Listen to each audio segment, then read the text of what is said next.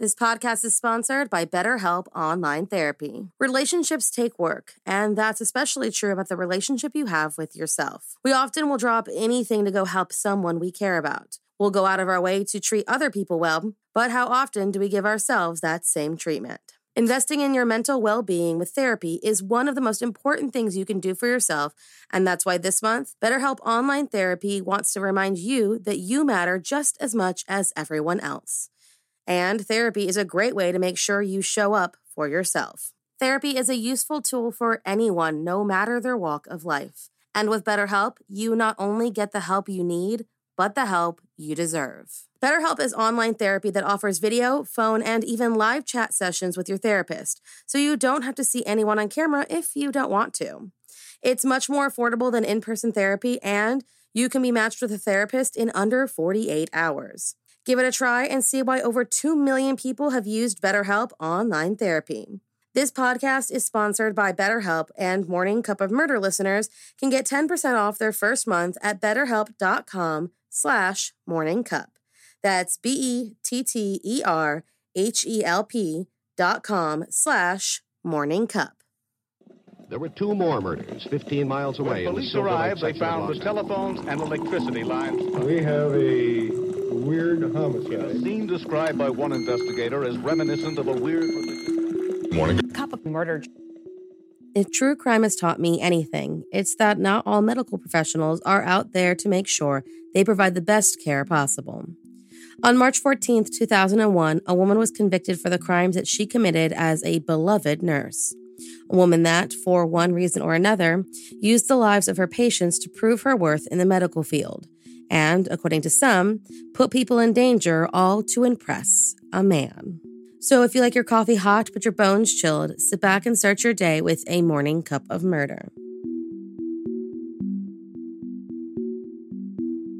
Kristen Heather Gilbert, born Kristen Strickland on November 13th, 1967, was the oldest of two daughters born to Richard and Claudia Strickland in Fall River, Massachusetts. By the time she was a teenager, Kristen, a gifted and intelligent young woman, had developed quite the reputation of lying and had a lengthy history of faking suicide attempts to manipulate people, and had, since a very young age, made violent threats against others to get what she wanted. One of these suicide attempts, another fake according to the sources, landed her in psychiatric treatment required by the Bridgewater State College officials, and because of this, she transferred to Mount Wachusett Community College in Gardner, Massachusetts, and then to Greenfield Community College. She finally graduated from Greenfield and became a registered nurse in 1988. The same year, she married a man named Glenn Gilbert, who together would help her bring two children into the world. The people who met Kristen throughout her younger life knew that something wasn't right with her, with reports being made that Kristen scalded a mentally handicapped child while working as their home health aide. But as the years went by and as her career progressed, it seemed like Kristen, now a wife, mother, working nurse, and beloved colleague, had left behind all the problems that had once plagued her life. At least, that's what it looked like from the outside. While outsiders saw the picture of a perfect family, Kristen saw life that wasn't up to her high standards. In 1989, Kristen joined the staff at Veterans Affairs Medical Center in Northampton and was even featured in the magazine VA Practitioner in April of 1990. And in addition to her successful career, Kristen also met Army veteran James G. Perrault, who worked as a security guard on the hospital's night shift. The two began a flirty relationship right around the time that the other nurses on staff started to notice the high number of deaths on Kristen's watch, which, for one reason or another, they passed off and jokingly called her the Angel of Death. Flirting soon turned into an affair, and jokes soon turned into a full blown concern when, over a seven year span, it was estimated that Kristen Gilbert was on duty for half of her ward's 350 deaths. While things started to descend into madness at work, Kristen attempted to put an end to her rocky marriage by poisoning Glenn's home cooked meals with a drug that would increase his frequency of peeing.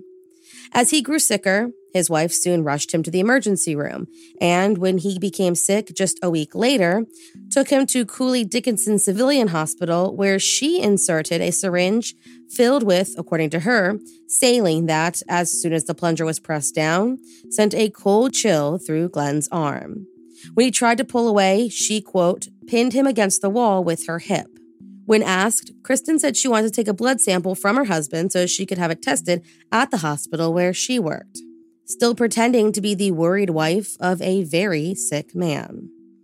When Glenn Gilbert was released from the hospital, Kristen left both him and their children to move in with James Perrault.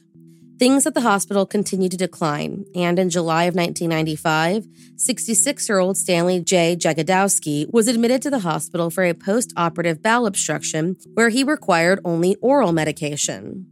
A nurse later reported seeing Kristen Gilbert enter his room holding a syringe. She heard Stanley cry out in pain, and later that night, he went into full cardiac arrest and passed away. Despite seeing it with her own eyes, no one in the hospital could believe that the smart, beautiful, young, and accomplished nurse could be capable of murder. The patients, however, were not so convinced, with one veteran refusing treatment in her ward because, quote, people are dying around here for no reason. The patients are talking about it. The staff is talking about it. The staff is talking to the patients about it. His rant was simply written off as delusion, and Kristen remained free to do as she wished. The veteran died shortly thereafter. His attending nurse, Kristen Gilbert. Despite the fact that no one could fathom Kristen being a cold hearted murderer, facts were facts, and the records of deaths within the hospital were piling up in a way that no one could ignore any longer. An inquiry was officially filed by the nurses in February of 1996, who listed two deaths and a decrease in their supply of epinephrine as their cause of concern. From what they could figure, Kristen Gilbert, their beloved coworker, would go into a patient's room and inject them with a massive dose of epinephrine, which is an untraceable heart stimulant. The patient would go into cardiac arrest. She would respond as quickly as possible to the code and bravely resuscitate the patients on her own at least most of the time. Not all of the patients were so lucky. With the investigation opened, Kristen decided to leave the hospital to avoid any legal issues. But by that fall, had checked herself into a psychiatric hospital on several different occasions, staying between one to 10 days each time, and on one of her many suicide attempts, confessed to James Perrault, I did it.